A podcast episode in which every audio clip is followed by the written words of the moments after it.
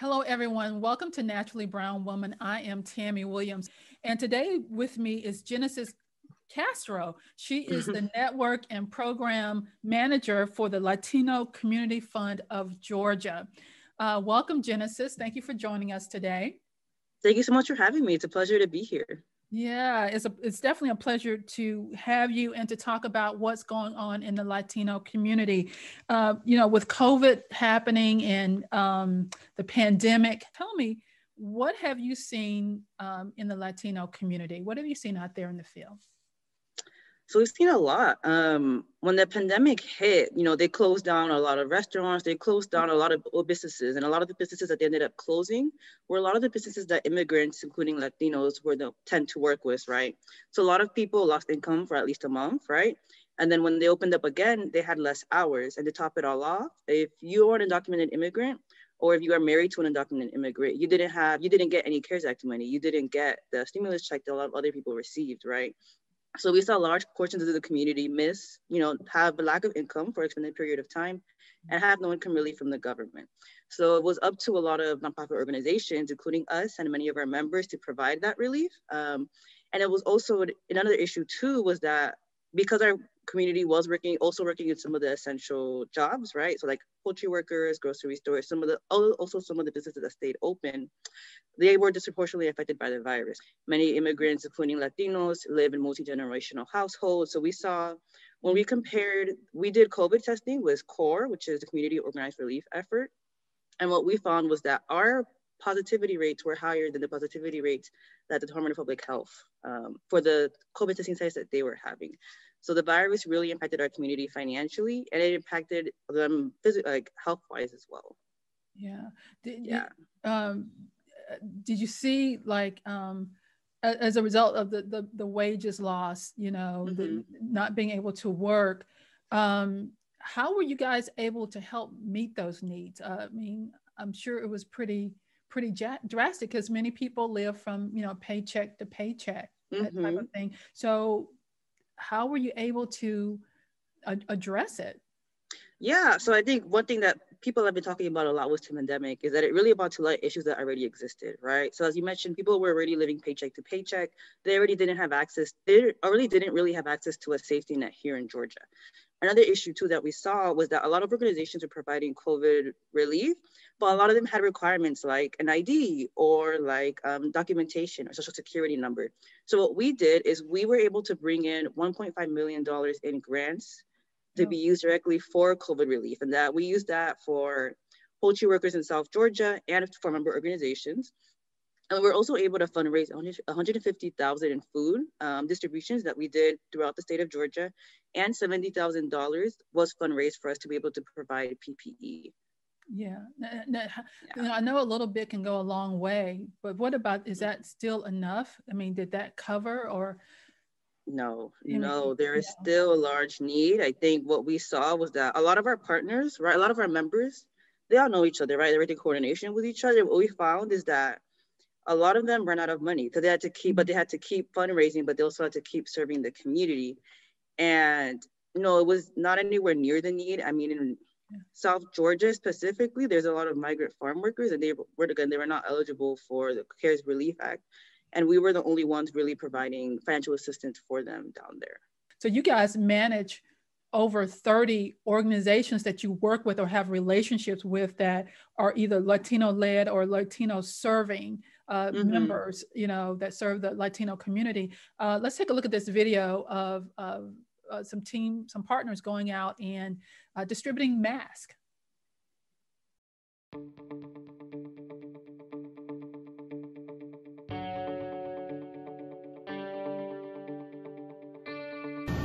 Hola, mi nombre es Yulisa Soto, soy de Fondos Latinos Comunitarios, Georgia. Yo me encuentro en Tifton, Georgia y el día de hoy vine mascarillas a uno de los trabajadores que trabajan en la agricultura. Ellos se encuentran trabajando en el tabaco ahorita.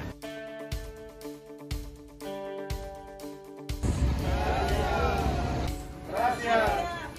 ¿Qué tal? Les queremos decir muchas gracias a la financiera por ayudarnos por el COVID-19. Yo que fui afectado, tuve un mes y tres semanas simplemente les quiero decir muchas gracias a todo corazón y esperemos que sigan ayudando a mucha gente que está enferma para que muy pronto pase esto y volvamos a la normalidad. Queremos decirles muchas gracias a todo corazón. La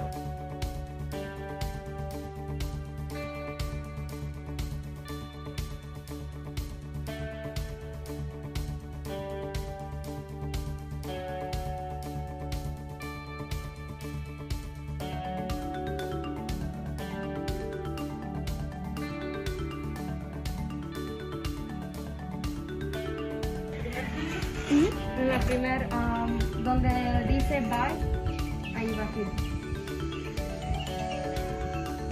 Y ahí puede dejar eso. Y adentro de la bolsita le dejé unos gel antibacterial, mascarillas, información um, para protección de inmigración y su tarjeta que va a quitar. So actually uh, you know i could hear how grateful um, you know mm-hmm. the, the, gentleman there who talked about having covid for for a month and how grateful he was for just you know having those masks so um, so glad that that team mm-hmm. was able to go out and to distribute that but i understand still more needs to be done i'm sure yeah and it's interesting too because when we you know we, we knew there was a need in south georgia right so we were looking for a local organization we could partner with, but we couldn't find one. So that's why we just ended up hiring four navigators who were students um, from the Abraham Baldwin Agricultural College in Tifton, many of them who come from family workers. We were able to hire them, people from the community to go out and provide the relief that was needed in the community.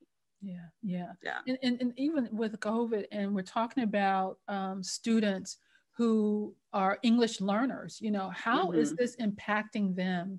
Um, even with the virtual schooling and mm-hmm. and, um, and for those who've also gone back to the brick and mortar, how has that affected their education?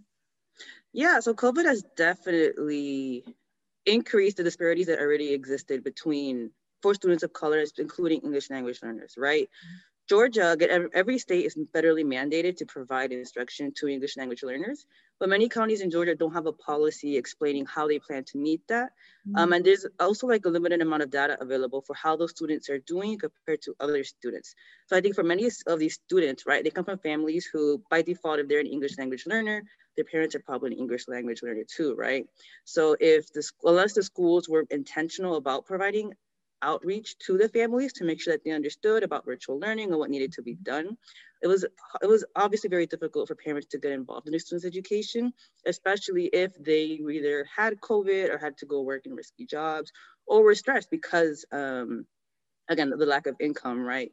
So it really, really mitigated a lot. Sorry, increased a lot of the stressors that already existed. Yeah, and, and some of the things that already existed is mm-hmm. um, you know students because they may have the intellect and can do mm-hmm. the work but because they can't you know their english is not as good quote unquote mm-hmm. they are placed in remedial classes and unfortunately some of them really get stuck there you know and can't move forward so that is a tremendous disadvantage in fact let's listen to this young lady who shares her story uh, about being an english learner and what she sees mm-hmm. Hello, my name is Lupita Quesada Orozco, and I am a proud Latina and first generation college student. I am currently a student at Valdosta State University, majoring in elementary education. I am an alumni for the Congressional Hispanic Caucus Institute, the VSU College Assistance Migrant Program, and the HEP slash CAMP Association. I currently hold the positions as a VSU Camp Mentor and a contractor with the Latino Community Fund Georgia. I'm only 19 and I hold two jobs, 16 credit hours, and still manage to maintain a 4.0 GPA. Now, it has not been easy to work in a system, an institution not built for me, for students like me. Every day is a struggle, every day a new battle. So here I am juggling two jobs and 16 credit hours, maintaining a 4.0 GPA. And the struggle has been real since since I was a child. Now we ran away from home as a young girl because my because of my abusive father and my mother emerged us into this American schools, we were Spanish speakers, English learners. And English learners in American schools tend to be ignored, tend to be put to the side, tend to be surrounded by students familiar to them. They tend to be tagged along a translator just to keep them away. Away enough for the teacher to continue doing her job. I am here because I want to be an educator. I am here because I grew up in a broken education system. I grew up seeing my peers kept down. I grew up with them being told that they were not good enough and they believed it because they were stuck in these remedial classes while we were the honor students. The honor students were allowed to level up, but the remedial students, nope. You're just you're just not that good. You're just not that smart. A broken education system. Uh, wow, what a powerful testimony. Who is the, tell us about the young lady who was telling the story. Yeah, so she's actually one of the navigators who we hired, right, to provide COVID financial assistance in South Georgia. Um, she comes from a family of migrant workers, and she is a student at Abraham Baldwin Agricultural College, which has a large um, migrant student education program. And she actually wants to be a teacher. And she wants to be the teacher that she didn't have um, and be that teacher for other students of color and English language learners. Yeah, yeah. Yeah. You know what? I want you to address something here. Um, for yeah. anybody who would say, well, you know, the primary language is English and, you know, it's their responsibility to learn that type of thing like that. Mm-hmm. Address that. So, yeah. So, what I would say to that is that, again, the United States does not have an official language. Um, and every school is mandated to provide instruction to students, um, regardless of the language that they speak, right? And what I would also add to that as well is that Georgia benefits, any state benefits when their workforce is bilingual. So by not investing in these students, it's actually putting the state at a disadvantage because they're missing out on the bilingual workforce, which we know is incredibly important now as the country moves toward globalization. Yeah. So students yeah. are students and kids are kids. And so no matter yeah. what language is being spoken, whether it's, you know, it doesn't matter any language, you know, everyone has a right to an education. Right. And it only benefits everyone when everyone is able to learn English like, accom- and accommodate, how do I say it, acculturate more into the society as a whole when they're able to speak the language. Yes, yes, yeah. yeah. I just want to paint a picture of uh, can you imagine a child sitting in a class that knows the information, that has just mm-hmm. learned everything that they can possibly learn, and they can't move forward because of of language and not having the, the right resources or uh, whether it's a teacher's assistant or somebody there to help them just kind of move to the next mm-hmm. grade how frustrating that could be so you know imagine that imagine if that's your child sitting there you know mm-hmm. and, and and just you know maybe your child could speak english but they get put in a, a, different class because somebody thinks that they're not as smart, you know, or shouldn't mm-hmm. be in the mm-hmm. level two class and they should stay in the remedial class, how frustrating and angry you would be as a parent. So mm-hmm. imagine that that's, you know, that that happening and still happening and and um, what could be done and what you could possibly even do to um, help change that system. Uh, getting out to vote. I know you guys have yes. done a big push in getting people out to vote. Right. Yeah, so the Latino Community Fund of Georgia, again, because our model is mostly working with our member organizations, in 2018, we launched the first collaborative Latino Get Out to Vote effort in the state. It was the first time it was ever done, right? So we worked with partners in the Metro Atlanta area, in Dalton, in Gainesville, in Clarke County, um, and in different parts of Georgia to do voter registration, to knock on doors, and to encourage Latinos to get out and vote. In 2018, which we know was a very important election year for Georgia, it was our gubernatorial elections, we were able to register 679 people to vote. Awesome. In 2020, which again, this is a presidential election, we were able to register 450 people to register to vote. That's with COVID, right? So that was mostly yeah, online yeah. outreach. Um, another thing too is that in 2018, you, again, as part of our coalition, um, and because we want to be intentional about protecting voter rights for immigrants in Georgia. Mm-hmm. We were able to mobilize and member organizations to secure depositions in support of a successful challenge to the state's no match, no vote system, which actually hindered a lot of naturalized citizens for being able to vote. So basically, if you're a naturalized citizen, mm-hmm. because Georgia has it checks two databases to make sure you're eligible to vote. A lot of people were being flagged as non-citizens, even mm-hmm. though they mm-hmm. weren't citizens, right? And it was a, a lot of times, local county board of elections were asking them to come and you know check their voter registration status, which was an uh, additional barrier that should not have been done, right? right. So we were able to get a plaintiff um, for a lawsuit, and we were able to get rid of that system through our partnerships. Oh, very good, very good. Yeah. I want us to do some MythBusters, if you don't mind. Okay. Yeah. I want course. you to just um, give me the top three or top five myths when it comes to the Latino community. Only three or five. Okay. Um, you said there are so many. Yeah.